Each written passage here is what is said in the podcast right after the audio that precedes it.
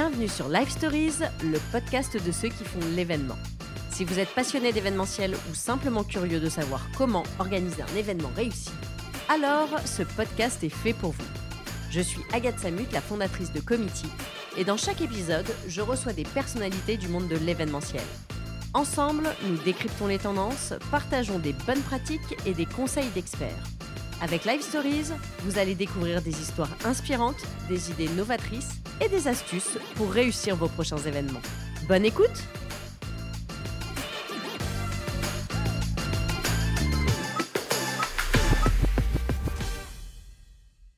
Bonjour à tous, je suis ravie de vous retrouver aujourd'hui pour ce nouvel épisode de Live Stories et j'accueille aujourd'hui Myriam Lessy, qui est fondatrice de Regency Limo Coach. Bonjour Myriam. Bonjour Agathe. Alors aujourd'hui, on va parler d'un sujet, moi, qui me tient particulièrement à cœur, et je crois que c'est pareil pour toi, puisqu'on va évoquer la transition écologique de la filière événementielle.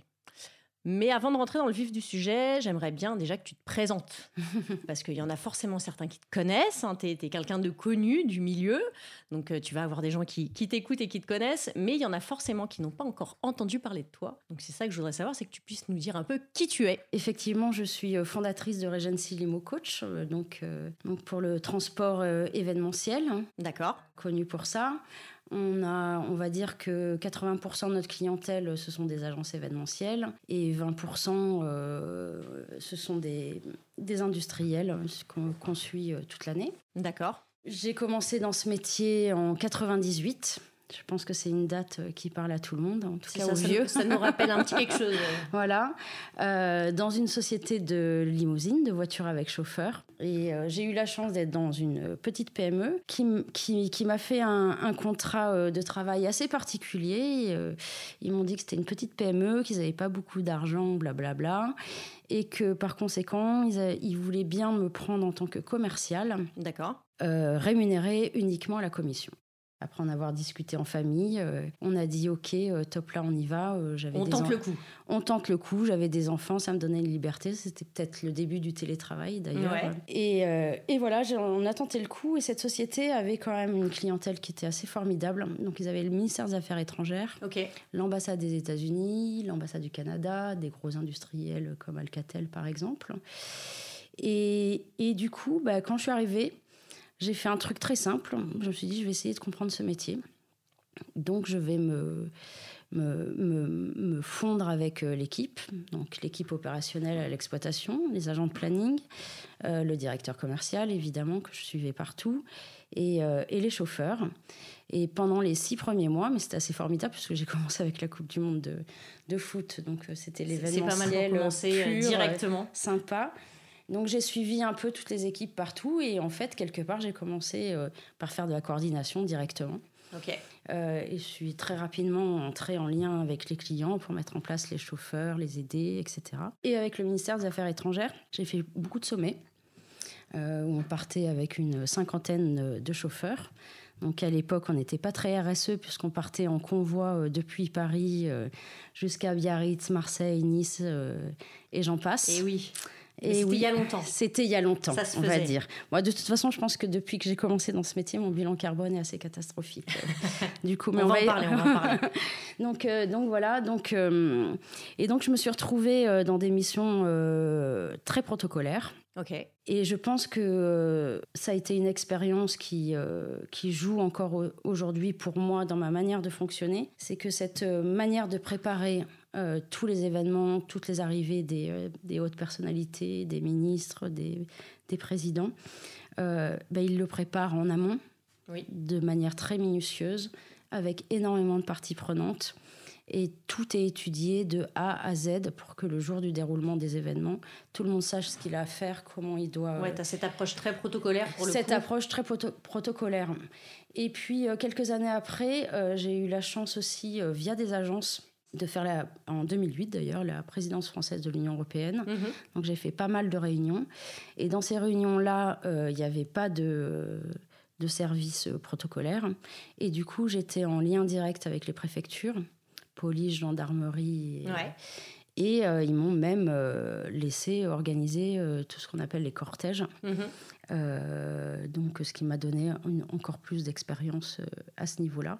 Donc aujourd'hui, c'est vrai que chez Regency, on part de, de cette expérience-là sur chaque dossier. On prépare tout en amont pour être certain que, que tout se passe bien le jour J, qu'on n'ait plus qu'à gérer euh, euh, les impondérables les impondérables, ce qui nous plaît dans ce métier d'ailleurs. Exactement, c'est euh, tout bien bien préparé pour que le jour J, il y ait juste les impondérables à. Exactement, et qu'on trouve des solutions immédiatement. D'accord, mais du coup, alors comment on en arrive à monter une boîte dans ce ah, milieu-là? Voilà, j'ai eu la chance d'avoir euh, une agence qui m'a fait confiance sur un énorme événement mhm. euh, qui n'était pas protocolaire, mais euh, où ça représentait quand même plus de 80 véhicules avec chauffeur, avec visite de l'Elysée, Matignon et compagnie. Et, et bah, de tout ce que j'avais appris, je l'ai ressorti sur. sur j'avais 27 ans. Hein. je l'ai ressorti sur, sur cet événement qui a été un énorme succès. Et du coup, ben, moi, j'avais ma clientèle, mais la société dans laquelle j'étais était mal gérée. Ok. Voilà, problème de trésorerie énorme, euh, j'en passe. Et du coup, ben, voilà, elle a fermé. En général, oui, ça, les problèmes de trésor, ça ne sent pas très bon pour la suite. Exactement. Donc, ben, j'avais pas l'âme d'être euh, un entrepreneur. Hein. Euh, clairement, c'était pas, euh, c'était pas dans mon cursus c'est pas. c'était pas ta première intention. C'était ma, pas ma première intention. J'ai pas, j'ai pas d'entrepreneur autour de moi dans ma famille. D'accord. Donc voilà, donc ben, ils m'ont, toute la clientèle a été transférée chez, dans une autre société de, de limousine dans lequel je ne me suis absolument pas plu. Ok. je partageais aucune de leurs valeurs. J'y suis restée trois mois. Et je suis partie avec toujours cet état d'esprit qui est le mien pour ceux qui me connaissent. Ma liberté n'a pas de prix, donc, euh, donc voilà, bah, je suis, j'ai repris mon sac et je suis partie. Mm. Et puis bah, là, c'est les fris de l'événementiel qui m'ont euh, qui m'ont dit non mais non mais nous on veut absolument que fais-nous confiance euh, monte ta structure et, et, nous on va te suivre on va te suivre. Ça a commencé par la demande. Ça a commencé par la demande et, tu t'es dit fallait y répondre. fallait y répondre mais voilà, femme, épouse, euh, trois enfants, euh, compliqué pour moi à prendre comme décision. Dans un métier où on travaille 7 jours sur 7 quand même, faut être euh, tout à fait honnête, hein, ça ne s'arrête pas. Mm. surtout nous dans la voiture avec chauffeur. J'ai réfléchi, je me suis dit, bon, bah, d'accord, mais il faut que je trouve un associé homme. D'accord. Euh, qui pourra, euh, lui, euh, comme tous les hommes, avoir, ne pas aller à l'école à 16h30 chercher les enfants et compagnie. ça me donnait plus de souplesse et je me sentais plus forte à deux que, que tout seul. Donc voilà comment, comment ça s'est passé. je me suis dit... je peux quand même y aller. Je peux quand même y aller. Je peux le faire. Je peux surtout partager les mêmes valeurs avec moi-même. Mm. compliqué quand, quand, quand on a un peu de succès, euh, moi je suis plutôt en mode projet, et quand on a un peu de succès, ben, il y a l'argent qui arrive un peu dans la société. Mm. Et là, euh, les esprits s'échauffent et, euh, et les, les, projets ne sont pas les mêmes et les visions ne sont pas les mêmes. elles ne correspondent pas forcément à mes valeurs. Ouais. voilà, moi, peut-être que mon côté femme, c'est un, un, côté un peu prudente.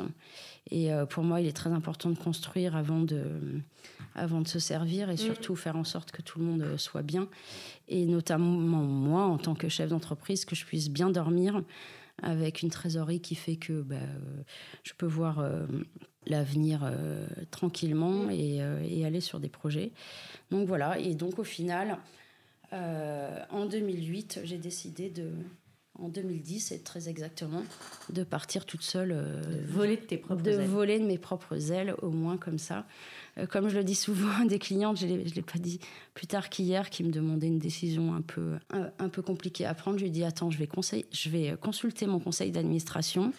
ne quitte pas. Hop, deux secondes après, je lui dis C'est bon, le conseil d'administration a dit OK. Et ça, c'est quand moi même. Moi et moi-même, on est assez d'accord. Moi et moi-même, on est assez d'accord et on y va. Euh, euh, banco, mm. on te suit sur ce projet. Non, mais je trouve que ce que tu dis, c'est assez représentatif. Moi, l'entrepreneuriat féminin, c'est un sujet qui, qui, qui m'importe aussi. Et je trouve qu'on a, quand on oublie effectivement ce côté de, comparer et, euh, et, de confronter le modèle masculin au féminin, et qu'on se dit qu'effectivement, un, entrepreneuriat féminin, on vient et on apporte, nous, en tant que femmes, plein de choses très différentes et c'est pour ça aussi qu'on est bonne dans ce genre de métier. C'est ce côté bienveillant, ce côté attentif, ce côté un peu quelque part aussi un peu maternel, qui peut être bah, bien pour les équipes, dans l'état d'esprit. Et je pense que ce que tu fais aujourd'hui à travers Regency, c'est aussi ça. Ben, J'essaye en fait. pour moi, en fait, à chaque fois qu'il y a une, nouvelle personne qui arrive dans l'équipe, pour moi, c'est une responsabilité que je prends. Mm. C'est, euh, il, va, il faut que je puisse lui garantir une pérennité de travail. Euh, et, pour ça, il faut que l'entreprise soit stable, bien gérée et forte. Pour moi, c'est capital.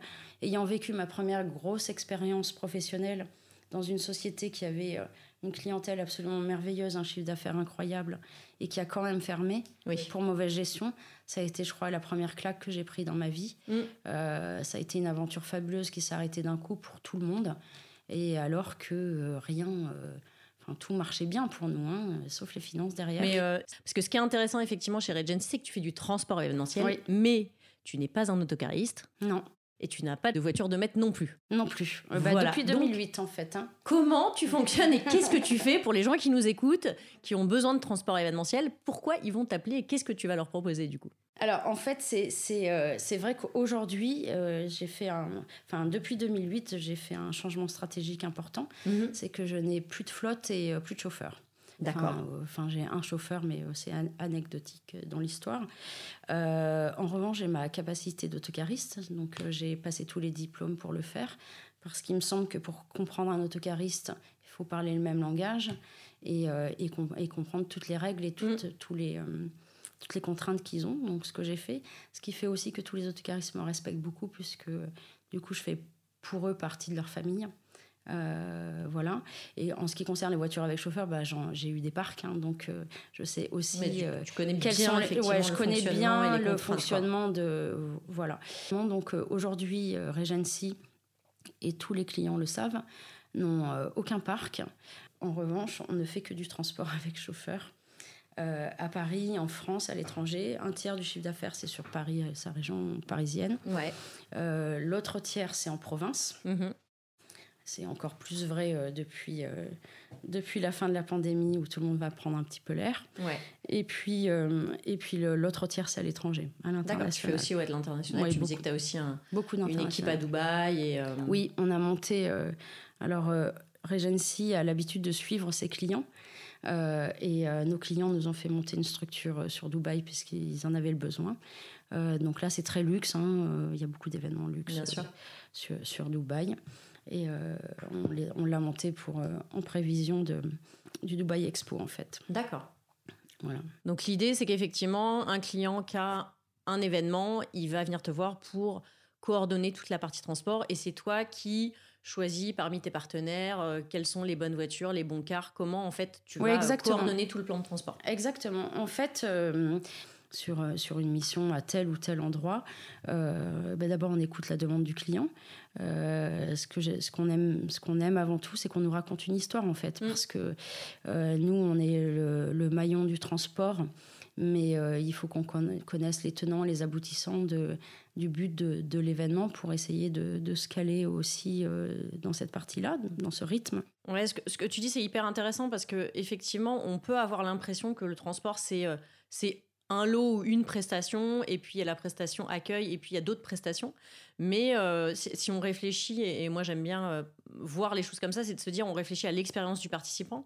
Et en fait, quand vous êtes le premier contact à l'aéroport, bah, ça donne une note aussi sur la manière dont le séjour va commencer et, et ce qu'ils vont vivre. Donc à partir du moment où on est bien accueilli, on a un chauffeur qui est là, un chauffeur qui est sympa et qui va nous déposer comme il faut au bon endroit, bah, du coup, tout de suite, on met aussi le participant dans un bon mood pour qu'il soit capable d'apprécier la suite. Exactement. En fait, on a une énorme responsabilité parce qu'on est les, les premiers à accueillir mm. le, le, participant et les derniers aussi. Aussi. Parce que quand, euh, je le dis souvent, on n'a vraiment pas de chance. On est les premiers levés, les derniers couchés.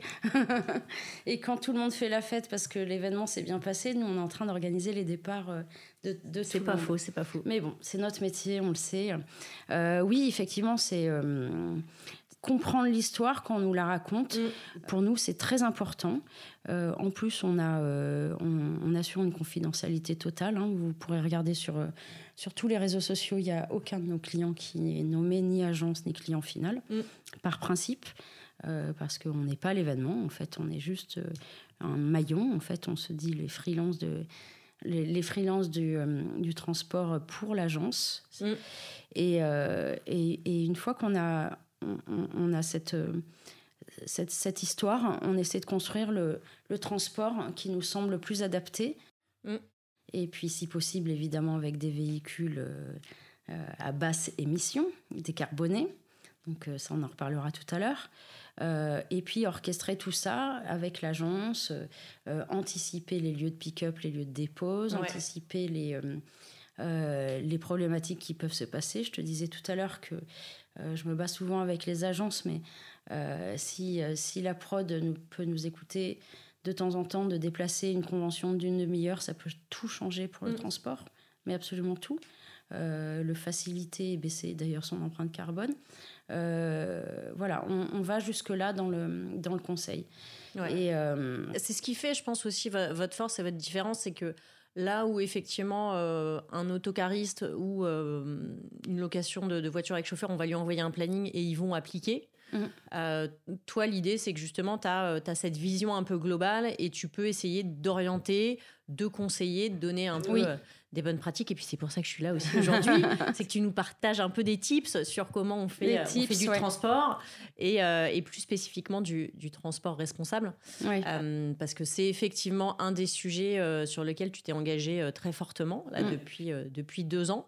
Euh, si on réfléchit un peu à l'impact carbone des événements, on sait que 80% est lié au transport des hommes et, euh, et du matériel. Donc forcément, à partir du moment où il faut commencer à, s'actionner et se mettre, euh, se mettre en mouvement là-dessus, bah, la question du transport, comment on va limiter son impact carbone, ça rentre en compte. Oui. Et donc, c'est euh, aussi pour ça que euh, ça m'intéressait de venir en discuter avec toi aujourd'hui, en sachant que toi, c'est un sujet sur lequel tu as vraiment creusé et travaillé, puisque vous avez sorti il y a, quelques semaines un, un livre blanc qui s'appelle Transport événementiel de personnes vers une mobilité plus respectueuse. Oui.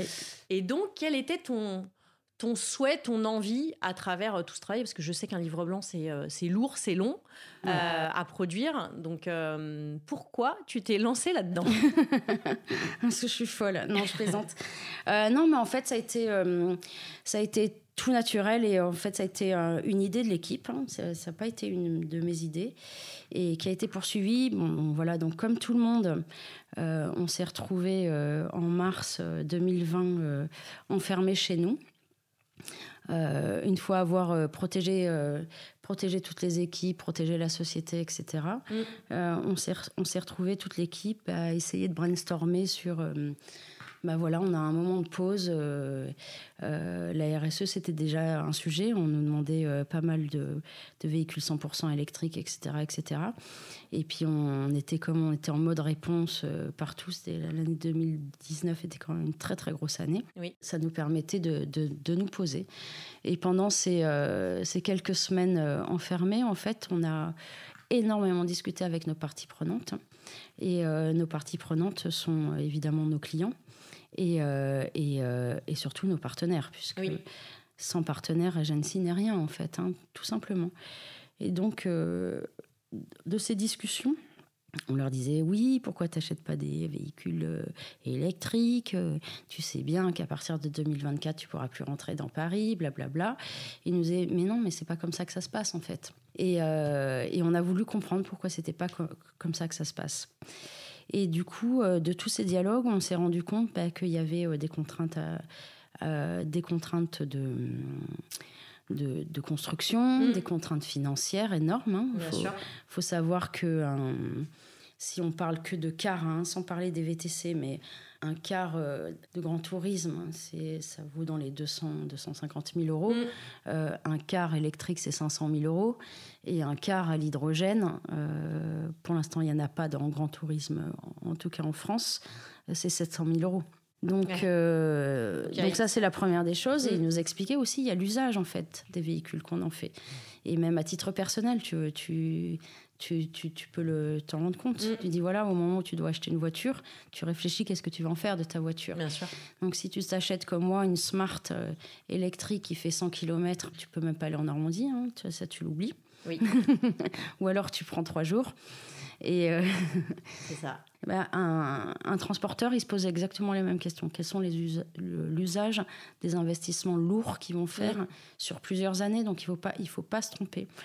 Donc euh, leur usage, il est en fait euh, ils, sortent beaucoup de, de, la ville, ils font des voyages. Et pour, que, pour que les véhicules qu'ils achètent puissent être viables pour eux économiquement, c'est quand même dans la RSE, l'économie, bah, il faut qu'ils puissent se recharger. Mm. et dans un temps euh, qui soit assez limité. Et ça, aujourd'hui, euh, même s'il y a d'énormes progrès qui sont en cours, euh, aujourd'hui, ça c'est compliqué. Voilà. On n'est pas sur un bus urbain euh, qui fait, euh, qui fait son trajet et euh, où tout est calculé. Du, coup, aujourd'hui, là, sur du transport événementiel, qu'est-ce qu'on a comme option si on veut, en termes de véhicules pour le moment Qu'est-ce qu'on a comme possibilité pour bah, limiter l'impact de son plan de transport? Donc déjà, en ce qui concerne Paris, il existe effectivement des... en VTC, il existe les vannes Mercedes EQV donc là, tout le monde commence plus ou moins à s'équiper. Euh, nous, par exemple, sur Paris, en, en chiffre d'affaires VTC, enfin en VTC, on, on est à 100% électrique. D'accord. Donc ça, on a atteint notre objectif. Donc euh, l'année dernière, on a fait 500 événements et on a fait quand même 100, 100, missions à faible émission. Ok. Euh, donc, et dans les 100 missions, il y en a 66 à zéro. Ça veut dire qu'on était euh, tout, tout électrique. Donc, ça, c'est aujourd'hui sur, du, euh, sur, du van dans Paris. Oui, ça, ça faut y aller. Ça faut y aller. On peut faire du ça, transport zéro impact. Sur les berlines, classe E, classe S, etc. Aujourd'hui, tout le monde n'est pas Enfin, on n'est pas très près en fait. après, on passe sur de la Tesla, mais elles sont quand même en nombre limité. Euh, les coûts sont chers. Bon, voilà. Nous, on conseille, euh, suivant euh, les événements, pareil, quand on nous a raconté l'histoire, on conseille de passer tout le monde en EQV et, le confort à bord et mm. le, véhicule est plutôt prestige, donc tout va bien. Après, en car, en minibus, il n'y a aucune solution green aujourd'hui. Nulle part. Donc, on est sur du Sprinter. En revanche, ce sont des véhicules neufs Euro 6, etc. la semaine dernière, j'étais avec un, de nos partenaires qui me racontait que, en fait, le, problème, c'est que si un minibus est électrique, donc il va avoir des batteries, mhm. donc il va être très lourd. Et donc, il aura très peu d'autonomie. Donc, euh, c'est ça. Aujourd'hui, il n'y a pas vraiment de, solution euh, viable euh, à ce niveau-là. Mhm. Et en, en, autocar, en fait, euh, il y a euh, bah, les fameux autocars euh, à 100% électriques ou au GNV. que vous voyez un peu passer partout avec des grosses pubs dessus. Mhm. ces autocars, ils, sont là sur Paris parce qu'il y a eu des marchés publics qui ont été passés. En fait, ce sont de tels investissements que les autocaristes, certains, ont pu les faire parce qu'ils avaient derrière des marchés à 5 ans qui leur permettaient de faire cet investissement. Euh, et, notamment la mairie de Paris qui, avait passé un gros marché pour euh, des autocars, euh, des autocars au gaz. Donc ils sont deux autocaristes à avoir investi, ils ont été les premiers, ils ont été suivis derrière. Et là, aujourd'hui, la mairie de Paris annonce qu'en 2026, ils, ne veulent plus de cars au GNV dans Paris. Donc là, donc les autocaristes sont un peu quoi faire, quoi, dans quoi investir. Il y a, y, Man, par exemple, qui sort un, des véhicules au baissantes et biocarburants. Oui. Donc, euh, euh, donc ils ont obtenu euh, d'Emmanuel Macron l'année dernière que le, les véhicules baissants exclusifs, c'est-à-dire que où on peut pas mélanger du diesel dedans. Donc uniquement biocarburant. Voilà, soit critère 1. Et là, ça vient d'être cassé. Enfin, la décision mm. vient, vient d'être remise en cause. Donc plus personne sait donc en fait, aujourd'hui, les, euh, les autocaristes, ils attendent, ils attendent une solution qui soit viable pour eux pour faire du, euh, pour faire du, kilométrage et avoir mm. de l'autonomie. Et euh, les ils attendent les infrastructures pour, pour pouvoir le faire, tout simplement. Donc, on nous demande beaucoup de beaucoup d'autocars green qui sont pas très confort, hein, puisqu'ils sont tous sur, le même modèle, qui sont mixtes entre scolaire et tourisme, sans soute à bagages hein, aussi, il faut pas l'oublier. On n'a pas vraiment de solution. En revanche, et donc en province, il n'y a pas, euh, à part euh, des, euh, des, biocarburants, il y a aujourd'hui, il y a quasiment aucune il y a Peu d'offres, Très peu d'offres. En revanche, c'est vrai que la RSE, ce n'est pas que ça, en fait, pour moi. Mm. Et, et c'est pour ça aussi qu'on a écrit ce livre blanc, parce que il y a effectivement euh, toutes les villes qui euh, mettent des, euh, des, zones à faible émission. Et c'est très bien, en fait, pour la mm. santé de tout le monde. on est tous d'accord là-dessus. Il y, a, donc, il y a quand même une urgence pour eux à, avoir un parc à faible émission. C'est certain. Il y a aussi les agences, les événements, les, les, les personnes qui poussent aussi à, à avoir une, une mobilité décarbonée. Tout à fait donc ça, c'est important. Les grands événements qui arrivent aussi euh, sont fort porteurs de sens là-dessus. Euh, il y a une, euh, je pense que globalement sur la filière événementielle, il y a, une envie, mm. et c'est pour ça qu'on est là, c'est pour faire un petit, un petit état du, transport, de se dire ok, bah, qu'est-ce qui est possible?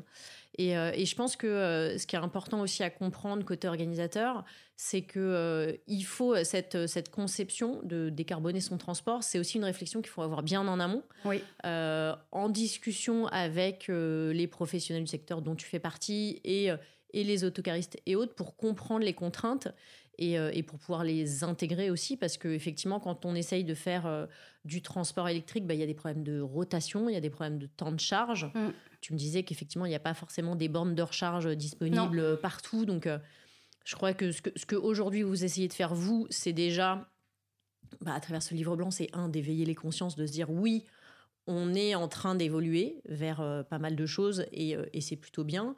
Oui, vous, vous avez creusé ce sujet-là euh, pour arriver à, pouvoir proposer et optimiser les plans de transport en fonction. Mais euh, effectivement, côté organisateur, bah, c'est vrai qu'il y a aussi euh, des problématiques. C'est ce que tu évoques hein, de, de, bus électriques, mais qui n'ont pas forcément, pas forcément de soute, des problèmes de, stations de recharge. Enfin voilà, il y a quand même des contraintes qu'il faut prendre en compte, et, et c'est d'essayer de faire le le mieux possible avec aujourd'hui euh, ce qui est disponible, je crois. Voilà, exactement. Et en plus, euh, nous, du coup, on a, on a quand même un rôle d'influenceur vis-à-vis de nos partenaires, mm. puisqu'on a un gros acheteur, hein, clairement. Euh, c'est d'essayer d'aller, pour eux, aller chercher l'information sur le besoin pour que eux investissent dans la, les bonnes solutions. Et donc, à travers ce livre blanc, on a aussi voulu qu'on a ouvert à tout le monde. Hein. C'est un, un, travail de plus d'une année.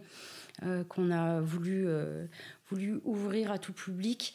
Euh, parce qu'on va pas y arriver tout seul non plus, hein, c'est du collectif euh, cette histoire. On a voulu euh, non seulement éveiller les consciences, mais aussi bah, que faut, tout le monde participe à cet effort. Il faut savoir de quoi on parle en fait. Bien sûr. Et, et par exemple, les autocaristes, pour eux, la RSE, ça leur fait très très peur. Donc il y en a qui préfèrent dire Ah oui, oui, tu veux du électrique? Bah non, je suis pas, je suis pas RSE. Mais si, tu es très RSE parce que regarde, tu as égalité homme-femme chez toi. Euh, regarde, euh, tu, as, euh, tu as des véhicules qui ont moins de 5 ans. regarde, tu as un chef de parc qui, qui entretient hyper bien tes véhicules. Regarde, tu as une station de lavage sans eau. Bon, ça, ça, ça, ça c'est pas encore vraiment ça. C'est en cours, c'est en cours. Mais c'est en cours, mais ça fait partie de la RSE. Regarde, tes pneus, tu as des pneus à basse émission. Ça, c'est RSE, ça compte mm. énormément. et là, tu lui dis, mais en revanche, euh, vous avez un outil, vous les autocaristes, qui est quand même assez simple à utiliser, qui est l'objectif CO2, euh, euh, l'objectif CO2 de l'ADEME. C'est quoi l'objectif CO2 C'est de vous aider déjà à vous dire, fais un bilan carbone. Mm. Commence par faire ton bilan carbone pour savoir où tu en es. Et, Tout à fait. Et, et, tu poses les choses et à partir de là, tu essaies de progresser. Et là, tu étudies tous les postes. Et, ça, c'est ce qu'on appelle l'éco-conduite. Donc nous, notre but, c'est de, avec nos partenaires, de s'asseoir avec eux. Ils n'ont pas forcément les ressources pour le faire, mm. et on les aide à le faire avec eux. Euh, parce que nous, on a besoin de ce bilan carbone. Aujourd'hui, c'est un bilan carbone qui n'est pas certifié. C'est que, euh, ben voilà, euh, tel véhicule, ça consomme tant en litres. Alors eux, ils ont la consommation globale puisqu'ils ont leur, leur facture de, carburant, évidemment. Et nous, ce qu'on voudrait faire avec eux, c'est les pousser à l'éco-conduite. Il faut savoir qu'aujourd'hui, toutes les centres de formation sont sont pleins. Donc, faut, avant d'avoir un cours d'éco-conduite, il faut attendre je ne sais pas combien de temps. Ça, c'est aussi un des problèmes mm. actuels. Donc nous, on essaie de leur donner des, euh, des cours d'éco-conduite et on, essaie de leur trouver des solutions innovantes. Et, euh, et euh, la solution qu'on a, qu'on a trouvée, qui est fiable, puisqu'ils ils ont déjà énormément de, de, de, clients, ils baissent à peu près de 40% leur consommation de carburant. Mmh. D'accord. Quel que soit le véhicule. Donc c'est colossal. et l'idée, c'est de récompenser le, le chauffeur. D'accord, d'intégrer pour lui euh, une, une, bonne action. Euh. Oui, exactement. En fait, il faut que les, les, mentalités changent, tout simplement. Mm. Non, mais je suis d'accord avec toi, il ne faut pas euh, se focaliser sur le côté impact carbone. C'est juste, bah, je veux que du véhicule électrique, biocarburant et hydrogène, pourquoi pas pour la suite. Mm. Mais justement, avoir une vision RSE beaucoup plus large. Et, et, je suis d'accord avec toi qu'il y, y, a plein de, il y a plein de leviers sur lesquels on peut jouer. Il y a plein de leviers sur lesquels on peut jouer et sur lesquels ils jouent, mais sans le savoir en fait. Mm. Et donc, euh, c'est essayer de mettre en valeur aussi cette, euh, cette, euh, bah, leur valeur, parce qu'ils ils en ont, ils n'arrivent juste pas à mettre des mots dessus ou, l'écrire. Mm. et ce livre blanc, il a, il a, été, il a été conçu aussi parce que, par ailleurs, je conseille aussi des des agences sur des événements qui sont récurrents, connus, internationaux, etc. je le fais dans l'ombre, hein, évidemment.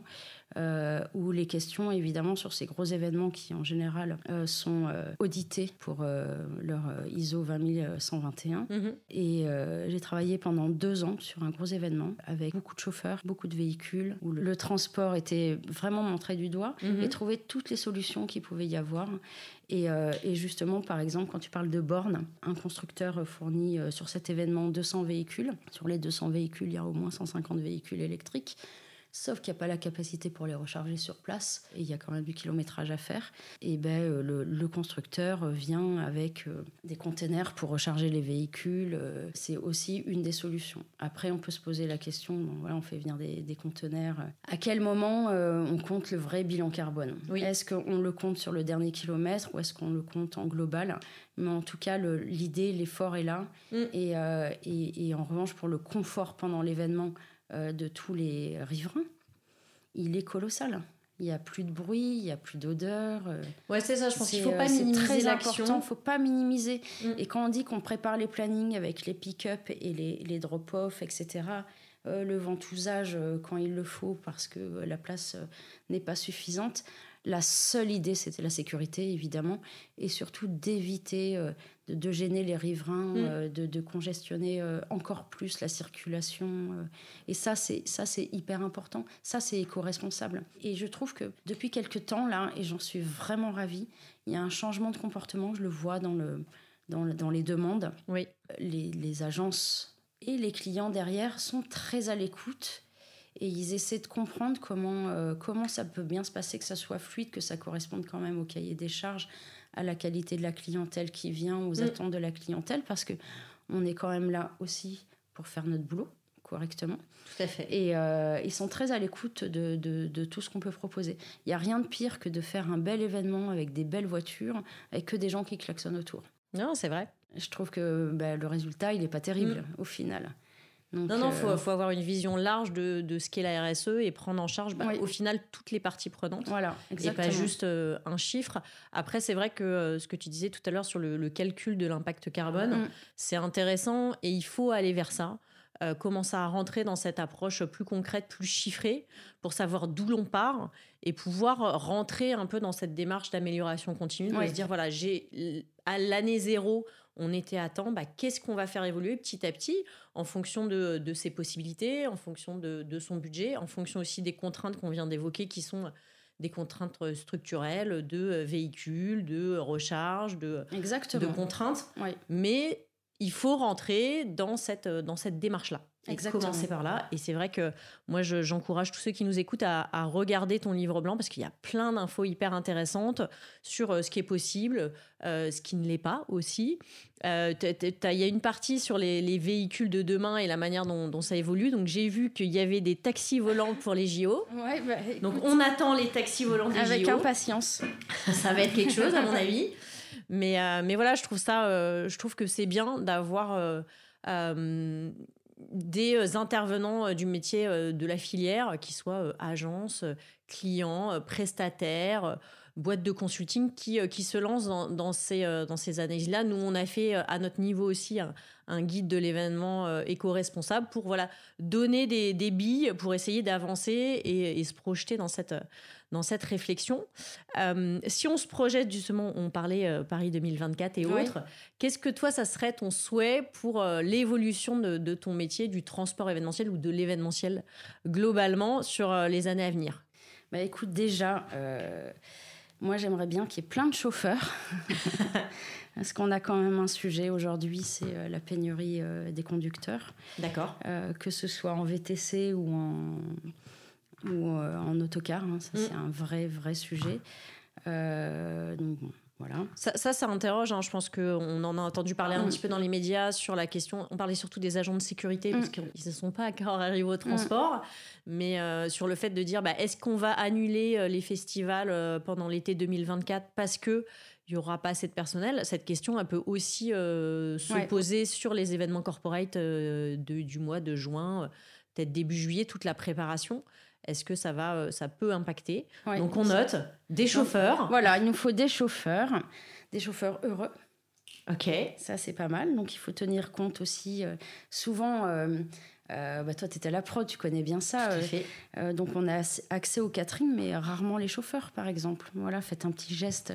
Bah c'est un petit geste, mais mm. qui est tellement bienveillant et qui change ensuite toute la donne. J'avais une dialogue qui m'a dit Oui, oui, je sais. Donc, je viens avec le café, le croissant demain matin, et ça sera super. Tout le monde sera de bonne humeur et mon chauffeur va bien conduire. C'est bah, comme ça que ça marche. c'est un humain. Moi, je sais que sur les équipes techniques et les il faut donner du café et de quoi manger à tout le monde. Mais c'est vrai que moi, c'est ce côté-là de l'événementiel que j'aime bien. Euh, c'est effectivement, on est une équipe. Et quand je parle d'équipe, c'est le client, l'agence, les prestataires, toute l'équipe, toutes les personnes qui sont là. Et si on travaille tous ensemble, c'est à ce moment-là qu'on arrive à, à, régler tous les problèmes. Oui. Et c'est pas en se, en se jetant la pierre ou c'est mm. plus effectivement si tout le monde passe un bon moment et est là pour la réussite de l'événement, bah, quand il y aura des problématiques, et il y en a forcément. il y en a forcément. C'est là qu'on arrive euh, voilà, à régler toutes les problématiques qu'on peut avoir. Et, du coup, euh, ça me fait penser euh, à une anecdote que tu, que tu me racontais tout à l'heure, parce que moi j'aime bien les anecdotes. Justement, c'est quoi les grosses galères que tu as pu avoir et qui se sont bien finies? Parce qu'on veut entendre des fins heureuses. Alors, ça fait plus de 25 ans que je fais ce métier. Je pense que je pourrais écrire un livre avec les grosses galères. Évidemment, on sont toujours heureuses hein, à la fin. Mais là, dernièrement, euh, j'ai eu quand même le pompon en décembre. On avait une énorme mission euh, au Louvre. Donc, euh, on avait plus de 20, de 20 autocars dans, dans, le parking, une soirée. Et avec des rotations vers les hôtels, comme il était tard pour les ramener. Mm. Hein, très RSE, hein, on le fait parce qu'il n'y avait pas d'autre solution. mais dès la première rotation, on a eu un souci, c'est qu'en sortant, euh, ben, qui avait eu la bonne idée de placer une, un conteneur ah, euh, juste à jolie benne. une jolie benne. Euh, qui euh, nous empêchait de faire une, de sortir du parking correctement, en tout cas facilement. et là, j'avoue que l'agence a été bienveillante. Donc, on, les, le client final a été aussi bienveillant.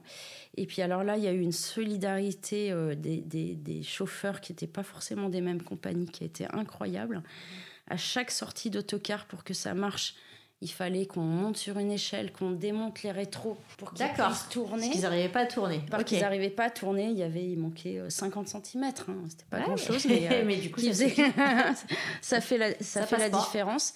Et là, on n'avait qu'une soirée euh, assez. Euh, assez bienveillante, assez magique, même les clients à bord, à chaque autocar qui sortait, il y avait tout le monde qui applaudissait. Et on travaille avec du matériel, on travaille avec des hommes, mm. on a des, euh, des, contraintes de terrain hein, maintenant qui sont quand même assez énormes, hein, avec euh, les vélos qui passent à droite, les, les interdictions de rue.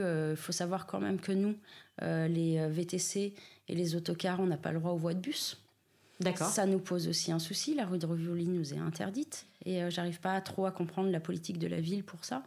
On est quand même une ville touristique. Je crois qu'on est nombreux à pas tout comprendre. Ouais, donc c'est c'est dommage, euh, toutes ces petites contraintes. Euh, bon, voilà, là, on a eu la benne Paprec. Euh, je vous avouerai qu'on fait tout le temps des repérages. Donc, on a, tous les bah repérages avaient été faits, mais cette benne n'était pas là. Exactement. Donc, voilà. Et c'est ça l'événement, l'imprévisible. Et à minuit, faire venir Paprec pour l'enlever, c'était juste pas possible. Exactement. Donc, on a, on a trouvé d'autres solutions. Non, mais moi j'adore hein, effectivement toutes ces anecdotes. C'est vrai que voilà, c'est dans ces moments-là mm. où euh, il y a une solidarité, où on se retrouve tous autour Exactement. De, voilà, de régler un problème et, de parvenir à ce que tout le monde euh, passe un bon moment, que ce soit euh, les équipes, les participants, les clients. Et là, et là, il faut que tout le monde se fasse confiance, en fait, mm. hein, puisque s'il y a les uns qui hurlent sur les autres, etc., ça ne fait pas avancer le schmilblick. Non, globalement, non, c'est même plus l'inverse. Tout le monde se tend et il n'y a pas de solution. Et il n'y a pas de solution. Mm. Et, et voilà, faut que c'est un métier plaisir. Enfin, moi, je le dis souvent, euh, l'événementiel, soit on l'aime, soit on le quitte. Exactement. Parce que c'est tellement prenant. Faut être, faut être vraiment euh, passionné, parfois un petit peu barge. C'est ça. Te donne des horaires. Mais en revanche, c'est un métier de, de, de, magnifiques rencontres et de, mm. de magnifiques euh, partages d'expériences. voilà, c'est peut-être pour, pour, ça que je suis toujours là. Aujourd'hui, je suis plus dans la transmission. Mm. Euh, vis-à-vis de mes équipes pour essayer de, bah, d'anticiper tous nos engagements. Et euh, pour, pour, moi, la promesse, euh, la, la, promesse est, très importante. On a une responsabilité qui est énorme. Hein, si, Bien sûr. Si on ne vous emmène pas les participants au bon endroit, à la bonne heure, au bon moment, bah, c'est une, euh, c'est, une catastrophe. Et pour bah, l'expérience n'est pas la même. et c'est là que ça attend un peu tout le monde. Voilà. Donc, on a des process, évidemment, qui sont euh, considérés comme militaires pour les uns.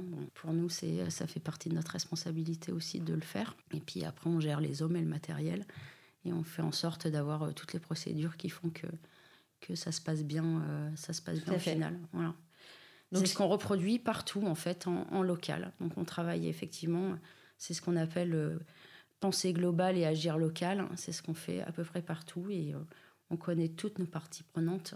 On connaît leurs contraintes. Il y a mm. des choses qu'on peut faire euh, dans telle ville qu'on ne peut pas faire dans l'autre ville parce que on, ne sait pas forcément les mêmes euh, approches des choses. Et ça, on le dit en amont, on ne le dit pas sur place en fait mais, mais j'aime beaucoup cette phrase, hein. penser global, agir local. Mm. Je pense que c'est une bonne conclusion pour, euh, pour cette réflexion sur le, sur le transport responsable. Mm. Euh, si je devais résumer, effectivement, c'est euh, c'est ça, c'est de se dire, un, anticiper le besoin, y réfléchir, voir ce qui est faisable, faire au mieux, mm. et pas que sur la partie impact carbone, mais globalement sur la RSE. c'est important pour l'évolution de notre filière, et, et puis continuer à vivre des aventures humaines euh, qu'on aime et qu'on apprécie toujours autant.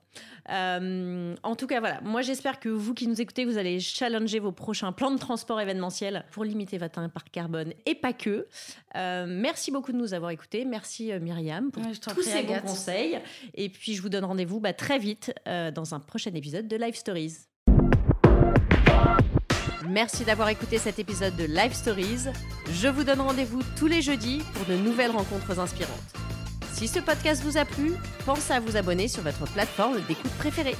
Et pour recevoir le meilleur de l'événementiel directement dans votre boîte mail, n'hésitez pas à rejoindre la communauté Committee en vous inscrivant à notre newsletter. Le lien se trouve dans la description de cet épisode. À très bientôt.